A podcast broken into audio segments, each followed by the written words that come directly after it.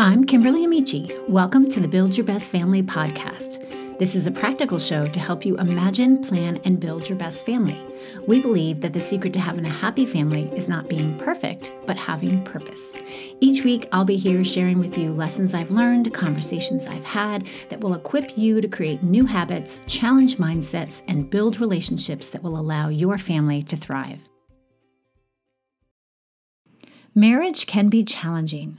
Throw in a 61 year prison sentence while raising six boys as a single mom while relentlessly advocating against a system designed to keep your husband in prison, and it can be brutal. Today's guests are Fox and Rob Richardson. They are an amazing couple whose love, marriage, and family survived in the circumstances I just mentioned. They are a testimony of an incredible example of keeping their faith in great trials and the redeeming power of Christ. They are here to talk to us today about their new book, Time The Untold Story of Love That Held Us Together When Our Incarceration Kept Us Apart. In our time together, we talked about what caused them to be incarcerated, what it took to raise a family while separated, and how they turned their experience into a ministry that is impacting not only the lives of other families that have imprisoned family members, but the judicial system in Louisiana and beyond. Fox and Rob, it is incredible to have you on the podcast today. Thank you so much for having us. We're delighted to be here. So, a question we ask all of our guests is What is your family known for? Ah, oh, that is such a good question. All right. I think that I would probably say that our family is known for making success the best revenge.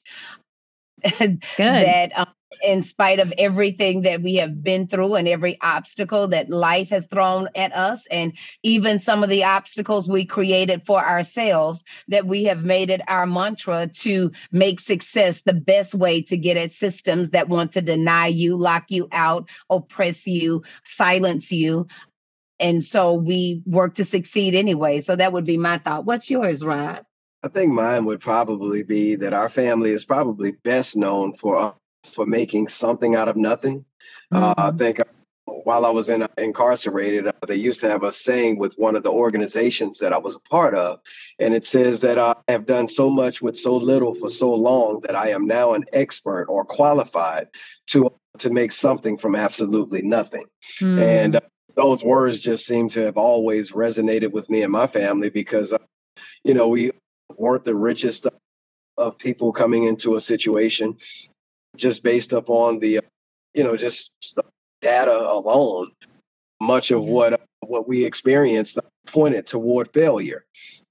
Children of incarcerated parents are more likely to wind up in prison themselves, more so than to wind up in college. Mm.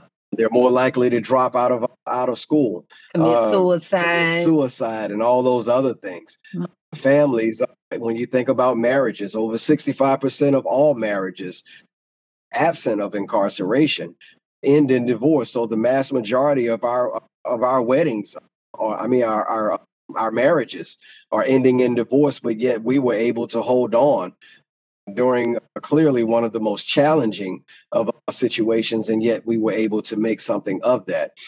And throughout that whole experience, I think they referred to us as the first family. They referred to us as the Obamas even while we were while we were incarcerated inside of the work that we do for social justice they call us the first family of social justice so you know just when you think about those things and yet to the flip side of that we have put six well five of our six sons have all gone to college two of whom have served our military honorably and our mm-hmm. 16 year old is heck in the next six months on his way to college as well, leaving high school early and then going off to uh, pursue his uh, collegiate studies as well. So when you just think about those types of things, uh, we go from the pits of hell of Angola to walking the red carpet at one of the most exclusive Oscars ever. Not because we had tickets or we were a plus one for someone, but because our family story had made it had made it to to that that amazing stage. So yeah. that is by far what I would have to say. We have been known for making something from nothing. Oh, I absolutely love that. That's something from nothing. I do. I I mean, people that make excuses, that find reasons to never achieve their goals or live out their values, it's hard.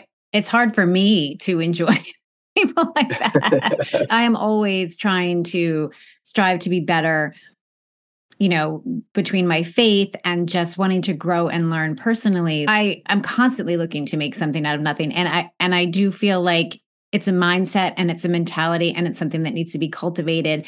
And I don't know that many people are born with that. I just believe that it's it's just built into who you are as a person. And so I find that inspiring and encouraging. And I love that. That's awesome. Thank you. Thank you. Okay. So you're here to talk about your memoir. You share the story. You touched a little bit on your introduction about your history and your past, but your story shares how you kept your family together while separated by incarceration for two decades. I mean, that's a really long time. Mm-hmm. So tell us a little bit about the beginning of that story and what led you to where you are now. Fox and I started out as high school sweethearts, actually. Uh, we met in 1987 uh, while I was home visiting from, uh, from boot camp, from leave, from the military. We met through a mutual friend of ours, and uh, I met Fox when I when I knocked at her door to give her and our mutual friend a, a ride to school. Now, there's two sides to this story, and it usually depends on which one of us that you're asking. But I'll skip over that part and just get straight to the meat of it all. And that is, is that when I when I when I got to the door and Fox answered, I literally experienced what I have come to know as love at first sight. And I would probably say that I spent the rest of that day trying to convince Fox that she was equally as in love with me. um, we that basically took on took on a life of its own. We spent maybe 10 years of an on again off again relationship while I was in the military and she went on to uh, to her collegiate uh, pursuits and as uh, things, the universe would have it, we landed yet again back in one another's presence, but this time with the intention of uh, making something of this 10 year on again, off again relationship that we've had with one another, to which I proposed to Fox and asked for her hand in marriage.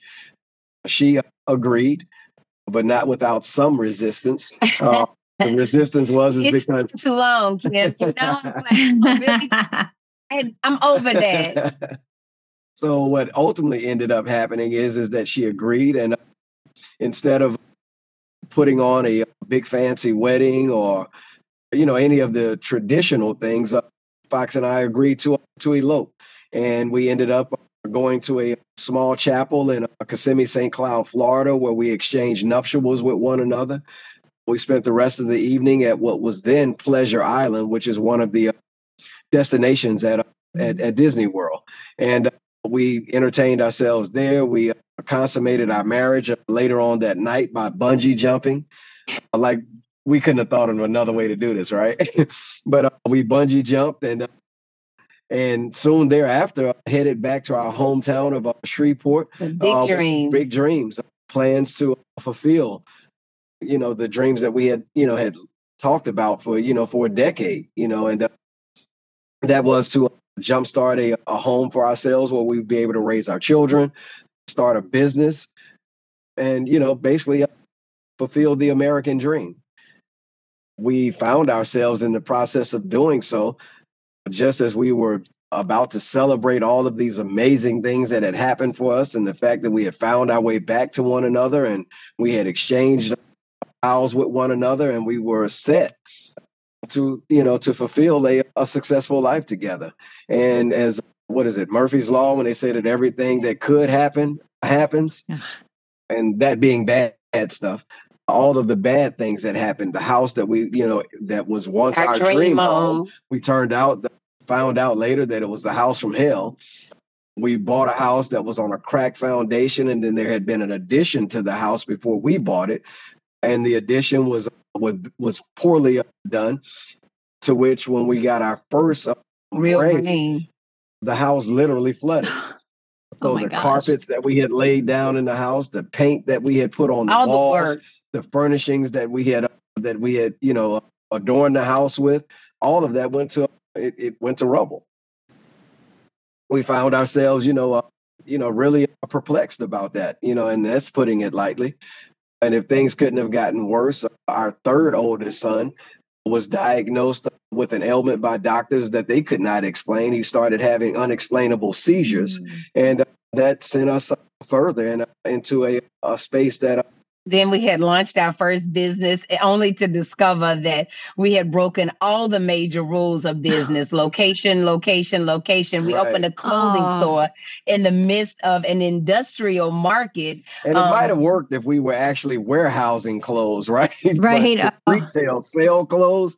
It was the worst place. Fox and this and is before social media, right? Where you could like get the word out. Yeah. Right. And so then, but and then in the midst of that, I'm I'm a professor at the university and and at the end of the summer session they discontinue my program so i'm out of a job oh. it was just like you wouldn't believe like every week it was something else and mm-hmm. after our first six months of marriage we found ourselves literally um, to a point of despair and uh, as you know often in our society, desperate people do desperate things. Mm-hmm. And that landed us trying to salvage what we thought was our family's empire, if you mm-hmm. would, and try to take what we, the resources that we needed to maintain ourselves in this crisis mm-hmm. after exhausting every other option and and found ourselves facing 297 years in prison in Louisiana's criminal justice system.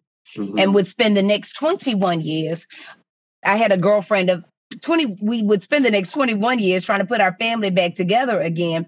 I had a girlfriend that came over a couple of months ago for breakfast and we were talking to her about how we were only together six months before we found ourselves you know in the in the pits of hell. And she says wow that must have been an incredible first six months of marriage.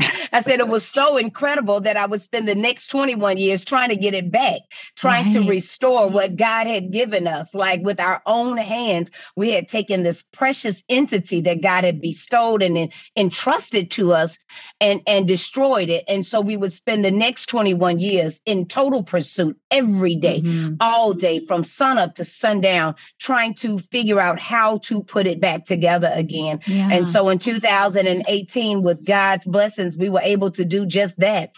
The state of Louisiana had sentenced my husband to prison to die there due to excessive sentencing by an overzealous prosecutor. Mm-hmm. And it wasn't as though we were not willing to take responsibility for what we had done for our transgressions, mm-hmm. but what mm-hmm. the state was requiring of us, death by incarceration, mm-hmm. we just didn't think was fair and just for right. the mitigating circumstances around our um our offense. Yeah. And so you know, we did it in such a style and grace with God's courage. Rob got his degree in theology while he was at Angola in the pits of hell when we were challenged in our marriage at the deepest part. God would have him in a marriage and family counseling course. Can you imagine, Kimberly, how, how timely is our God?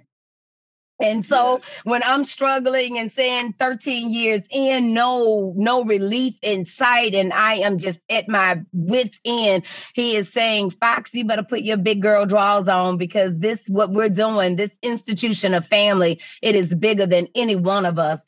There are mm-hmm. people that are counting on us to make it. We serve as a demonstration of what is possible to others.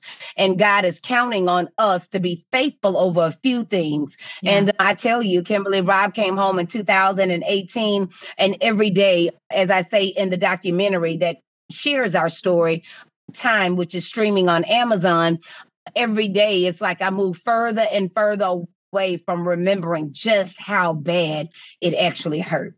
Yeah. So could you give us like a little bit of a timeline? Kind of like, you know, you're married. When did the incarceration take place? Like, what was the process like? When were you fighting and raising your boy, boys? When were you unavailable to be able to do that? Like, can you give us just like a quick sort of sure? Bring us. Uh, Rob and I married April 24th of 1997. Next month we celebrate 26 years of marriage. Congrats.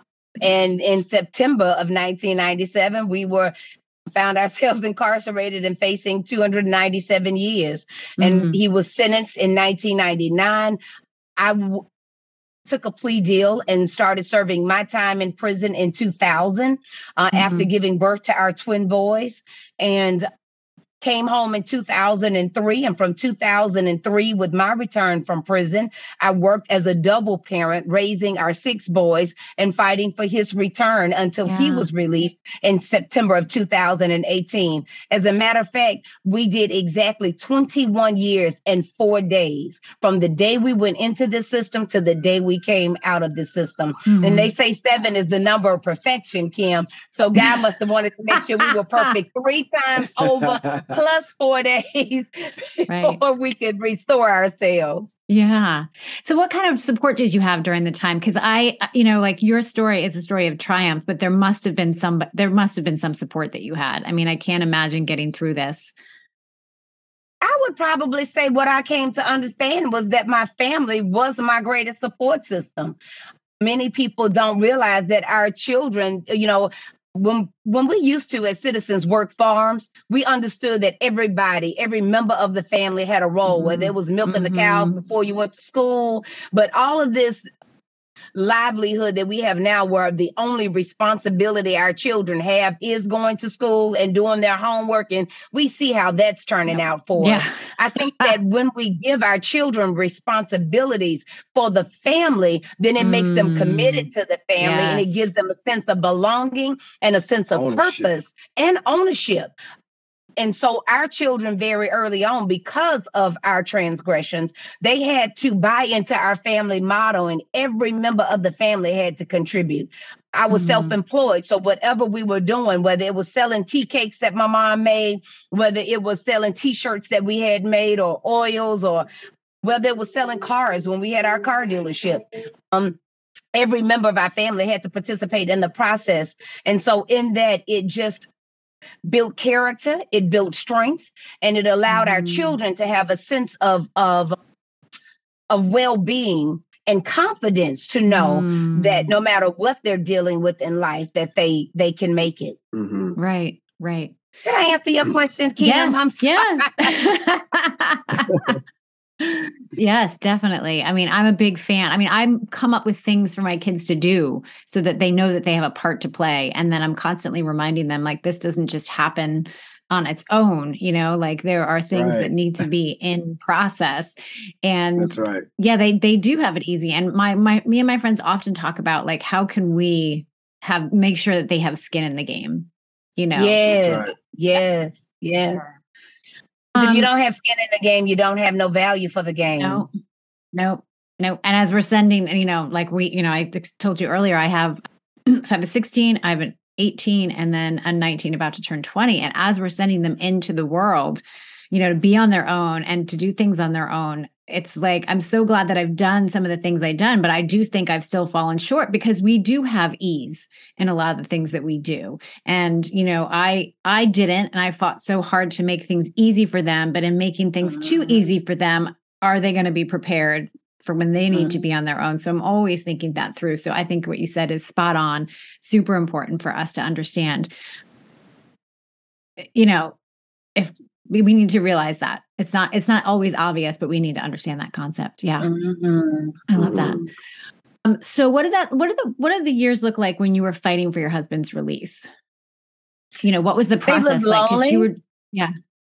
They looked lonely. They looked actually even when rob came home i had to deal with my own abandonment issues. Mm you know, the fact that he, we had married, life was perfect for us in our minds. And then we lost everything. He left me mm-hmm. and he left mm-hmm. me for an undetermined amount of time. You know, it wasn't like mm-hmm. um, yeah. some families, when they go to prison, they know it's going to be a year. They know exactly what the sanctions are. But the sanctions that our family was given was so intense that we could never own those sanctions mm-hmm. because it would mm. mean that we, he would be dying in prison. Right. And so just living every day pushing past the embarrassment and the humiliation that is associated with incarceration mm. and being mm. an incarcerated family, I really had to dig deep into my faith and understand that I am more than the worst thing that I have done. And that if my God can forgive me, then I can forgive myself. And then I can expect forgiveness from my community as well. And I can walk in that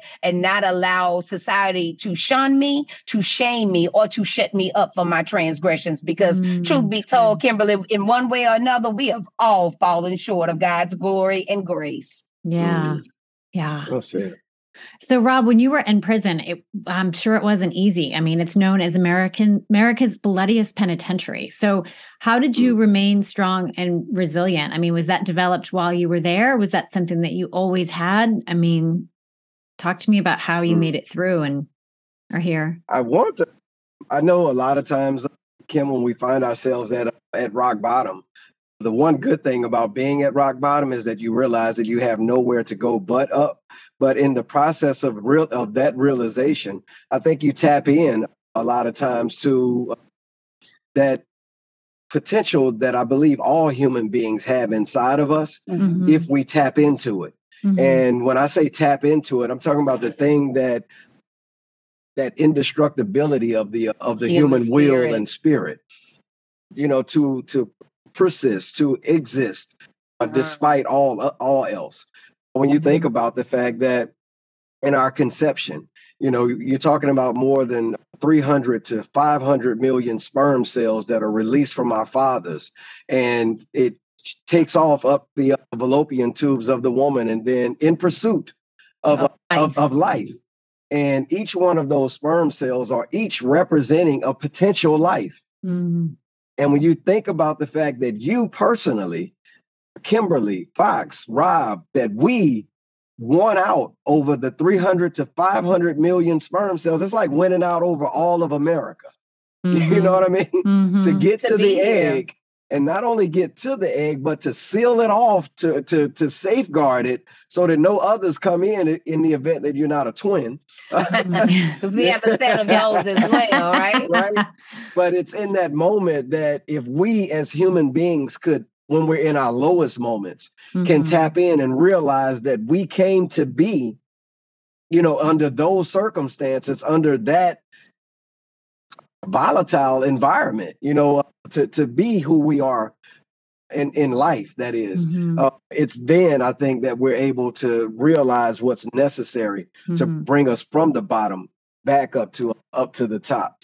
That being said, when I got to prison, uh, one of the first things that happened was a guy introduced me to the to the 13th Amendment as he was working to prepare me how to litigate my own case because we had exhausted all uh, all possible remedies as well mm-hmm. as um, avenues to uh, to petition the court. And mm-hmm. uh, so I started taking a class while I was uh, incarcerated. It was called uh, Legal Writing and Research. And in there, at the fundamental basis of it all, they gave us the historical values to what it is that we were looking to challenge when we mm-hmm. challenge our, our American system. That being said, the 13th Amendment is the amendment that basically says, both to our state and federal constitutions, that slavery in this country has been abolished, except when you've been duly convicted of a crime. Hmm. So if you've been duly convicted of a crime, slavery is back on. Hmm. You know what hmm. I'm saying? It's it's back in play. Wow. Uh, I found myself at Angola on an 18,000 sprawling acre farm plantation in fact, the plantation that gets its name from Angola, Africa. So those are people that were transported from Angola, Africa. They landed in the grounds that we now know as Angola State Penitentiary, mm-hmm. where it was a, a breeding ground. And mm-hmm. that breeding ground, you know, they shipped people from Angola prison. Well, it was the breeding ground then, but they shipped them to to the the auction blocks in New Orleans, in uh, and where they traded them off and they went off to other farms, they went off to other plantations and the likes. Well, mm-hmm. time would pass, and then eventually it they moved the women off of the of the land, and then it became a state prison. but, before it became a state prison, it became a grounds to where they did convict leasing, where they leased people out to basically do slave labor for you know private held businesses, private farms, you know, and the likes.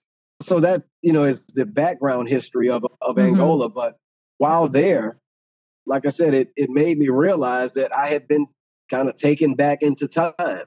And with that being said, the tap in for me was tapping back into the more than 400 years of chattel slavery that our ancestors had to endure in order to become who they are and who we are at this moment in time. Mm-hmm. So I knew then that if they could overcome the hardships of what chattel slavery must have looked like to them, then surely I could overcome the new form of, of that condition uh, that 60 year condition that I had been mm. sentenced to, that yeah. I would be able to tap in because the DNA that runs through the veins of those that have become have you know been before me mm-hmm. uh, ran also through my own veins, and it was just a matter of tapping in.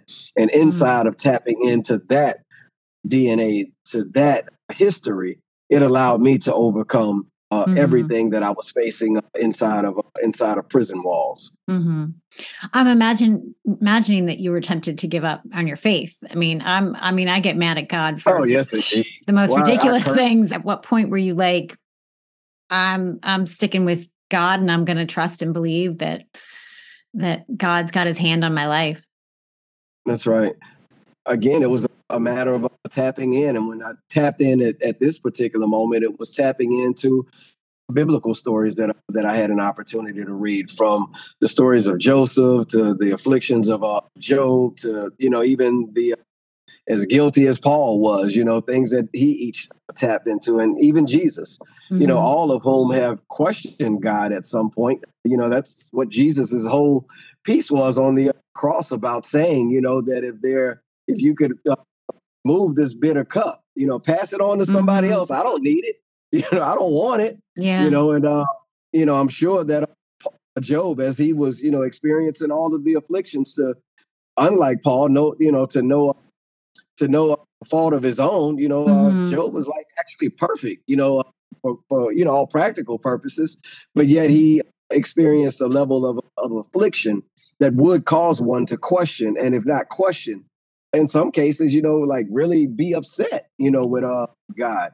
Uh, mm-hmm. Uh, but in reading those stories, I was able to hear from those stories God saying to each of those subjects that this is a greater work that is being performed. Mm-hmm. You are mm. just a subject in that process.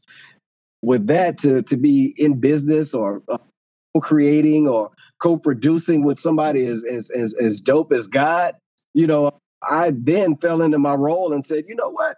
If this is God's work, then come on, man, I'm here for it. You know, mm, let's, wow. let's, let's. So through my life, I know that now in hindsight, that through my demonstration, through the demonstration of my family, we have been able to demonstrate to other families that they too, despite what the odds may be against them, that with God, all things are possible, and mm-hmm. that you can mm-hmm. work through whatever condition life has thrown your way. And uh, each or day, that you have created. That's right. So each day, I woke up much like the same characters that I mentioned in the Bible, and I woke up with purpose. I woke mm-hmm. up knowing that I would be able to to get through this.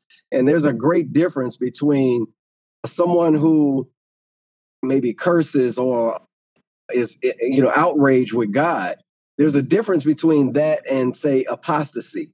Apostasy is when you actually turn totally away mm. from and abort the uh, the mission. Yeah. Uh, I was upset, but I never thought to abort God because as long as there were things happening about me, this heart of my chest that was beating that had nothing to do with me, I couldn't, I didn't think to tell it to beat. I didn't think to make my my my lungs, you know, exhale and and and deflate. You know, the the faculties that were working inside of my head none of that was was my doing mm-hmm. so i knew that there was something greater than me at play at all times even in my frustrations and even in my anger mm-hmm. so with mm. that being said you know it never crossed my mind to to abort the mission it was just to be able to get some type of understanding or meaning to your suffering to my yeah. suffering oh that's amazing i love that I I do need to know how you kept that spark of love alive while you were separated because I mean my husband's with me every day and I'm still trying to figure you know what? When I came to visit one time, there was an elder woman that was visiting. I probably had been visiting Angola about maybe seven years when I ran into this woman. And she, I was like, you know, how do you do it? Because I'm thinking, like, you know, shucks, I am tired of driving five hours here, five hours back. Mm-hmm. It's a it's just a lot. And the woman says to me, I said, Well, how long have you been coming? And the lady says, I've been coming 20 plus years. it was what, 27 years? Yes, wow. it was like t- almost 28 years. I got my my jaw dropped. I'm like, oh, you know, hell no, I'm not gonna be doing this for, you know, 30 years. This is, you know, insane. And the woman, I say, How do you do it? And the lady says to me, she says, Well, you know, it gets old, then it gets new, then it gets old again, then it gets new again. And and I said, you know, just like life, love is ebb and flow. But as long as the relationship, the friendship mm. is what carries us when our love, our intimacy may be at its peak, or mm-hmm. when our mm-hmm. intimacy may be at when it's ebbing, you know. I just think that we have to be patient and understand that life is ebb and flow. And every day is not going to be a flowing day, and every day is not going to be an ebbing day. I mean, it's like, as, as a matter of fact, this month of March, I told Rob, I was like, wow, what's gotten into you lately? I found myself whispering, I'm so happy. You know? you know? And so for him to um just in one of those seasons where maybe six months ago I was complaining like you're not holding me close enough. You know, that's that's what's important to me. You're not mm-hmm. speaking my love language, you know, mm-hmm. and then being able to relax and just say, well, maybe right not right now. You know, yeah. we've got a lot of things going on, maybe just not in this moment. But mm-hmm. sometimes I think we get so caught up in what I need, I need, I need, instead of just allowing the ebb and the flow and allowing love is cyclical. That's right. right. That's right. Mm-hmm. I'll give you this part, Kimberly, that was really a big, a big takeaway for me in one of my seminary classes that I was taking. And we were reading a book by uh, Gary Smalley. And the book is called Making Love Last Forever. And one of my greatest takeaways from the book is that he made a comparison with relationships to that of bank accounts. And he mm-hmm. says that the same objective is in play the objective is is like with a bank account a relationship. You must place far more deposits into the relationship than the withdrawals that you will occasionally take. Mm-hmm. so with that being said it has always been important for both fox and i to always ensure that we are making that we're being intentional about depositing into one another. Simple things like i love you can count as like petty cash you know that uh, that you know a spare change or a the, kiss throughout the day. A kiss throughout the day is like that quarter, nickel, dime, or whatever that you find in your ashtray that starts yeah. to build up over time when you pull up in fast food restaurants and you just kind of store it there. And before you know it, you got five dollars worth of spare change or whatever, and you have to put that you know that spare change into that relationship. Yeah. So it's holding hands. It's a gentle a gentle look at one another brushing shoulders, you know, holding her around her waist, just little simple things like that. They go a long way because God knows there are going to be those moments that you're going to have to take an owner's withdrawal. Mm-hmm. You know, you're gonna have to take a withdrawal, but like every time we get dressed to go somewhere, and I'm like, "Would you come?" you're gonna yeah. make me late.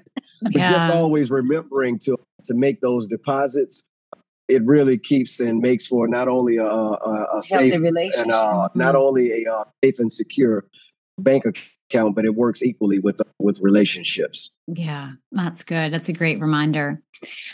So I do want to wrap the episode up with one last question. You are active and working towards bettering our system. So, what did you learn about the judicial system? And then, what is the role that you're playing now? And what is the progress that you're seeing, if any, are you seeing? Mm-hmm. One of the biggest things, the biggest takeaways from incarceration that Fox and I experienced would have to be that to be free is to free others. September 20th of 2018, not only had my pardon been been signed, but I had made the parole board and I was discharged from Angola State Penitentiary. While I was there, as part of my ministry of responsibilities, is that I started a social justice ministry while I was incarcerated to to sow into other people that that were you know facing similar situations as well mm-hmm. as their families.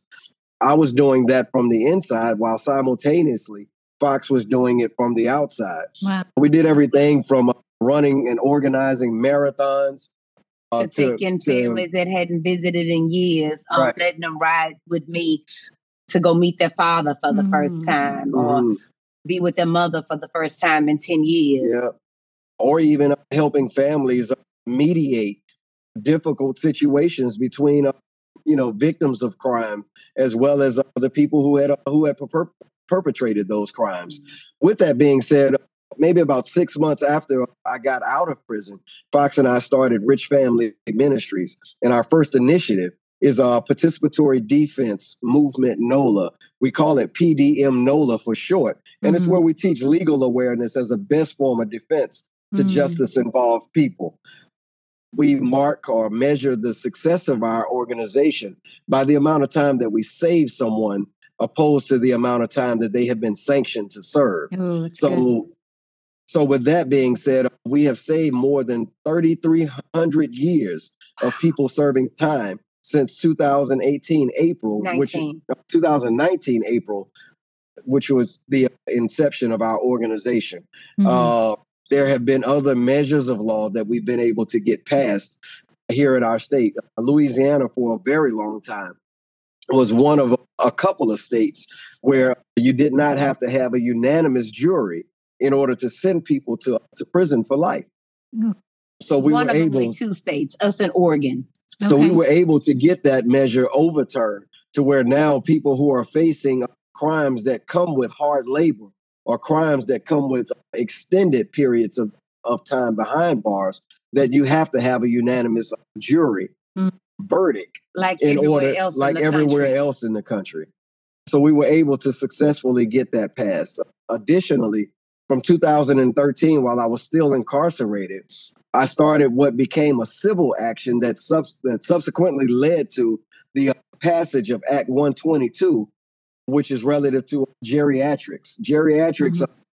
are, are basically people that are identified as people that have served more than 20 years, reached the age of 45, and don't have an earlier parole date than 30 years. When mm-hmm. your 20 year marker hits and you reach the age of 45, you get an opportunity to come before the, uh, the parole board wow. for consideration of, of release with that being said, over three, what we thought when we initiated the uh, the civil action in 2013, that would help maybe three to 500 families. When the news came out, when Act 122 was actually passed, we realized that it was more than 3,000 families that would reap benefit. Have an opportunity at parole that so, thought that they would never see the light of day from wow. prison. So that's the work that we have been doing. That's the success that we have been creating with God, all things are possible. Nothing mm-hmm. is impossible with God.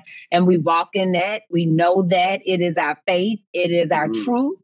And and we move in that truth every day that what God did for us, it is our responsibility to do for other people. That's right. Mm-hmm. So through, uh, through transmedia, the documentary that is streaming live on Amazon Prime Video, through the uh, the, the book, book yeah. uh, time uh, the untold story of the love that held us together when incarceration kept us apart is our literary companion to the uh, to the film mm-hmm. both of which work to to educate and enlighten families that are experiencing not just incarceration but that are experiencing hard times hardships and just realizing that you know our family situation was incarceration but your family or the something. next person's family may be medical issues mm-hmm for another family, it may be loss loss of job, also yeah. you know just loss period.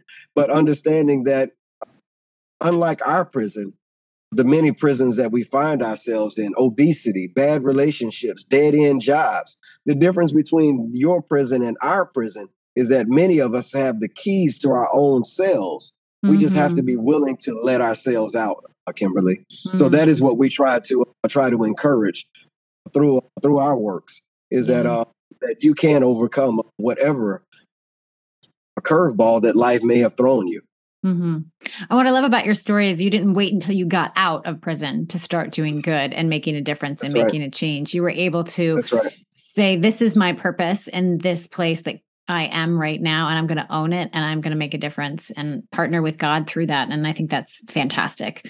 I love that. I have learned that whatever state I be in, that which to be content Doesn't mean that you have to be satisfied, but it is a mm. very strong scripture. Mm-hmm. And it's when you mm-hmm. find, con- and when you're able to be content with the hand that you've been dealt, it's then that you start to play that hand. Mm. Yeah, that's so good.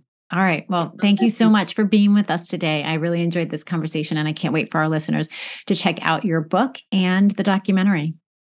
Yes, Thank ma'am. you so much, Kimberly. Thank you for your work. It is so important. Our families, family is everything, and everything is family. Mm-hmm. Thank you. You can find Fox and Rob at foxandrob.com. They're on Facebook and Instagram as Fox and Rob.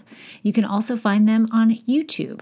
I will link to all of this, plus where you can find their book and their Academy Award nominated documentary, Time, in the show notes.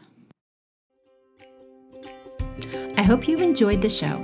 If so, I'd like to ask a favor. Can you head over to iTunes and leave us a review? Besides sharing this podcast with your friends, leaving a review is one of the most effective ways that you can support us and help get the word out about the incredible resources we have to offer. I'm passionate about helping families thrive, and your reviews help families find us. And remember, family culture isn't about perfect, it's about purpose.